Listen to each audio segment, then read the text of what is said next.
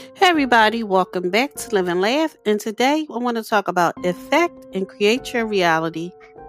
It is vital that we learn to affect our reality rather than being affected by it.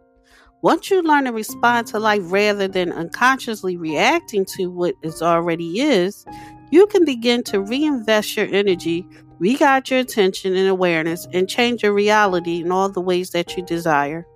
Thank you for listening. And if you know anyone that could benefit from this, please go ahead and share it.